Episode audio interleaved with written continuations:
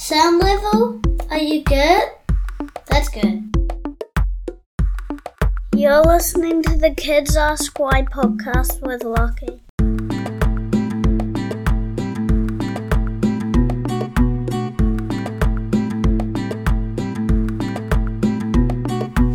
a show where kids ask why and kids find the answers.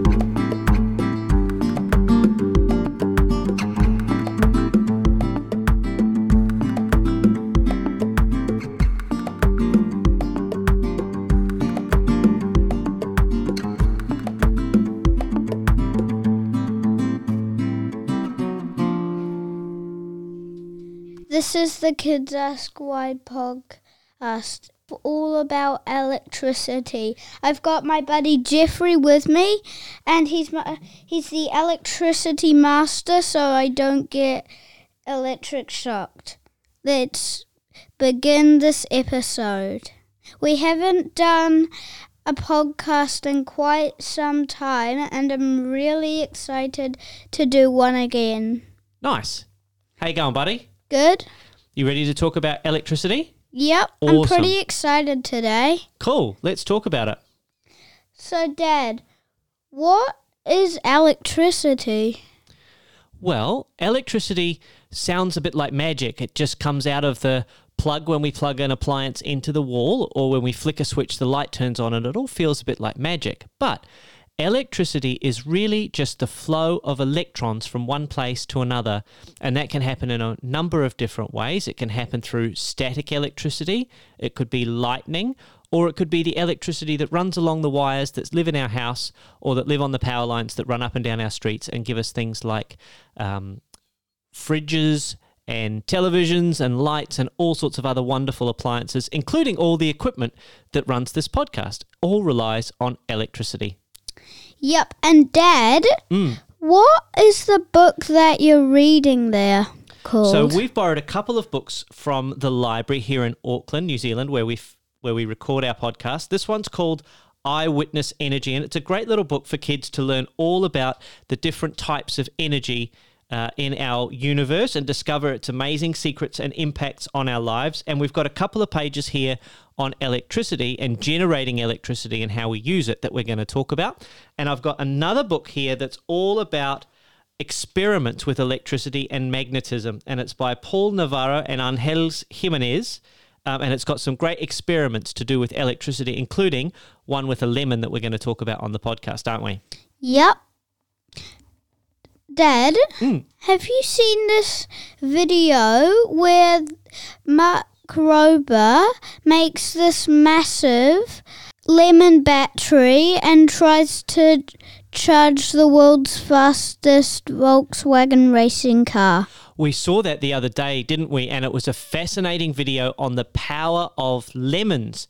But what did it have in it that was particularly useful? He used lemons to try and make a battery, didn't he? Yep. And so and it we- only made 300 um what watts. that made 300 watts. That's pretty impressive.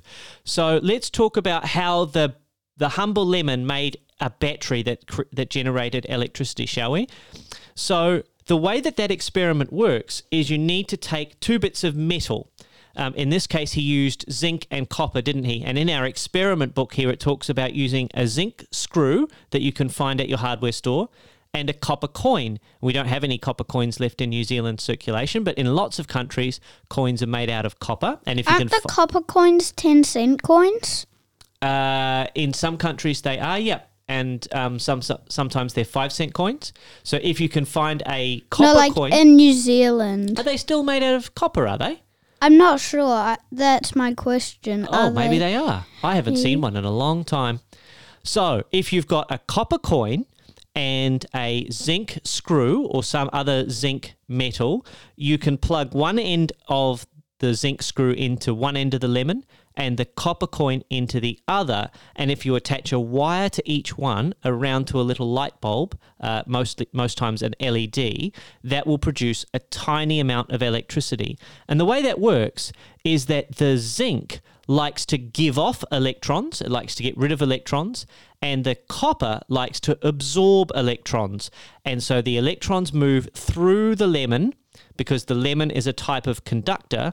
It moves through the lemon from the zinc to the copper and then along the wires and around to complete a circuit.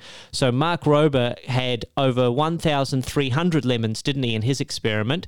And he connected them all together with a series of zinc and copper plates and connected them all up and used the lemons to allow the electricity to flow uh, along the along the copper and zinc and then through the wires to power his Volkswagen racing car, which was a wonderful video and it was very exciting. And it talked a little bit about how batteries work.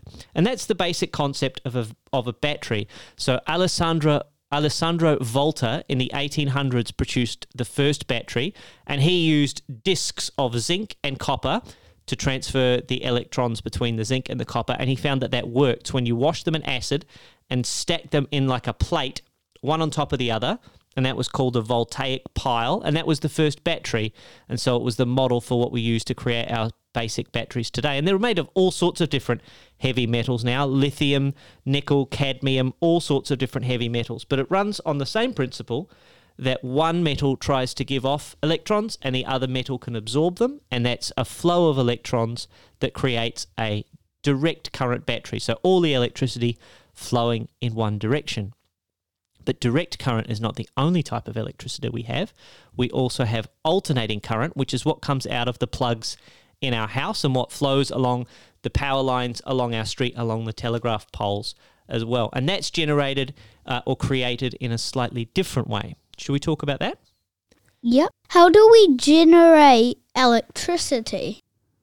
So, in the production of electricity, we take fossil fuels, most of the time that's coal or natural gas, but it could also be biofuel or it could be a renewable type of energy like uh, water producing hydroelectricity or geothermal energy, energy from under the ground, which is quite popular here in New Zealand where we live. And that energy turns a turbine. So either by boiling water or um, water moving through a water turbine or a wind powered turbine that you get in wind farms, all of that produces energy around and around a shaft, a drive shaft. And that shaft turns, and that turning motion moves a wire that's coiled around this shaft inside a magnetic field. And once we move the wire inside the magnetic field, we get the flow of electrons, and that's what produces electricity. So if you think about it like almost the opposite of an electric motor. So, in an electric motor, we use magnets and electricity to produce the movement. In this case, what we're doing is we're using the movement to generate electrons to flow inside that copper wire, and that produces the electricity. And so that's why you get something called alternating current, because as it goes through the electric field, at one point when it's side on to the magnet, it gets the most amount of electric current flowing and then as it moves, as it rotates around, the current goes up and down. So it goes up and down like a wave, and that wave is called a sine wave, and then that's why you get current that alternates back and forth. So while it looks like the light glows in our house steadily, actually the current is flowing back and forth 50 times a second at 50 hertz, uh, back and forth repeatedly, and that's the best way to produce electricity that needs to travel long, long distances, and that's what um, Michael Faraday and others. Uh, he got a lot of the credit, but others helped produce electricity through a series of experiments in the early 1800s. And we're still using most of those techniques today. But as we get better at understanding how energy production is managed and how we use renewable energy, we're better able to produce electricity by by means of renewable resources like wind power and solar power, although that's produced slightly differently. But wind power um, and and hydroelectricity is produced in roughly the same way by turning a turbine, and that electromagnetic induction produces electricity that we then store in our grid of wires that move around the country and power our lights in our homes. Mhm. So, Dad, why does zinc absorb power? Oh, so some some materials have a natural tendency to give off electrons and some materials like copper have a natural tendency to absorb electrons. And it's all about the flow of electrons between two substances. So you'll notice that a lot of um, wires that conduct electricity are copper wires. So copper is a great conductor of electricity. It allows electricity to flow within itself, within its um, within the copper wire. You'll notice that if you have a look at a power station, the wires are protected, and even the power lines that you see across the road from our house are protected by little ceramic um, plates. And those ceramic plates protect the rest of the power pole or the other elements of the power station from the electricity because they are great insulators. They are very poor conductors of electricity. They don't allow electricity to flow through them. So, materials like ceramic, wood to a certain extent, and lots of other materials are good insulators because they don't allow electricity to flow. So, Dad, what is nuclear electricity? So, nuclear um, energy can be used to produce electricity. And so, uh, the nuclear reaction is something called a fission reaction. So, it's the splitting of atoms. You need a big, heavy atom with lots of electrons, um, and you um, excite those electrons to a point where they can, you, where you can split that atom. Um, and the splitting of that atom reduce, produces a tremendous amount of energy. It doesn't produce electricity, but it releases lots of energy, and that energy can come in the form of, um, or is used to create heat, and that heat heats water, and that boiling water creates steam, and that steam travels through a series of pipes and again turns a steam turbine and that steam turbine turns around and then the mechanical motion of the steam turbine moving around turns a crankshaft and then we use electromagnetic magnetic induction to create electricity. So a nuclear power station uses the splitting of the atom to release energy from one form to another. In this case, the energy that binds the atoms produces lots of heat the heat heats the water, the water produces steam, the steam turns the turbine, and the turbine again, again uses electromagnetic induction to create electricity. So that's how nuclear energy works. And provided that you can control the nuclear reaction that happens when those particles get excited and those atoms split, you can produce energy relatively safely um, as long as you can control that reaction and control the radiation that those heavy chem- uh, those heavy elements use.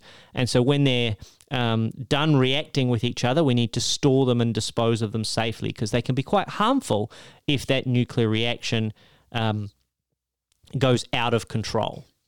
Okay. So, Dad, how do birds sit on a power line without getting electrocuted? That's a great question. So, birds sit on a power line and don't get electrocuted because electricity always flows along the path of least resistance. Um, so, it will flow through a circuit along the path where it gets the least resistance, i.e., there's, there's be- the best conductors pushing the or allowing the electricity to flow along that that circuit. So birds can sit on a wire because the electricity flowing through the wire along the telegraph pole has less resistance going through the wire than it does to go around the bird. However, if a bird touches two wires, it creates a short circuit between the wires. So the electricity can flow better or with least resistance through the bird and across to the other wire.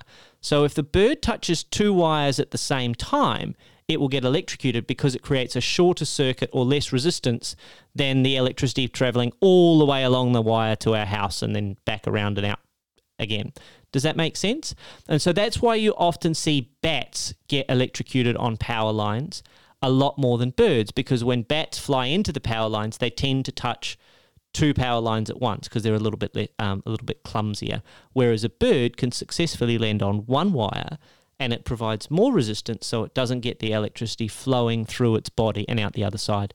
But that's why it's very important for people not to touch power lines because we can get electrocuted um, when we touch power lines. So you never touch a power line if it's fallen down, you stay well away from it. Is lightning electricity? Yes, so lightning is a very special form of electricity. It's a little bit like the static electricity you get. You know when you rub a balloon on your head Yeah. and then you hold it away from your head and Or like on fluffy carpet. Yeah, exactly. And then you get that hair standing on end. That's that's a form of static electricity. So that is a difference between two materials, one having lots of electrons and the other having less electrons. So a difference in charge, if you like.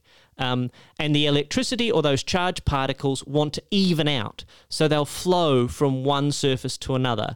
And so that's why if you're sliding down like a plastic slide, sometimes you'll get an electric charge, uh, like a static shock, when you get off the slide, because your friction has caused part of your body to develop a different charge to the plastic surface and that charge builds up enough until the electricity is able to flow through the air between the two surfaces.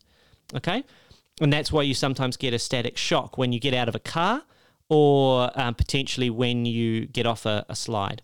And electricity or lightning is just a massive, massive example of clouds or the material in clouds interacting and rubbing against each other and developing a massive charge to the point where that charge can travel either across the cloud, so you see the lightning that kind of is in the sky, or if it gets big enough, that charge can travel through the air and down to the ground. And of course, where does it like to hit? It likes to hit things like flag poles, um, big giant um, electricity towers, because it provides the path of least resistance for the lightning to travel from the charged particles in the cloud And all the way down to the ground. Line things. Yeah. It often hits power poles because it's made of metal and it's good at absorbing or conducting electricity. Because it is electricity. Well, it's it's it's because the power pole is made of metal and the metal is a good conductor and it provides the least resistance from the lightning all the way down to the ground um, to even out. Thanks for listening to the Kids Ask Why podcast. Join us next time when we talk about planets.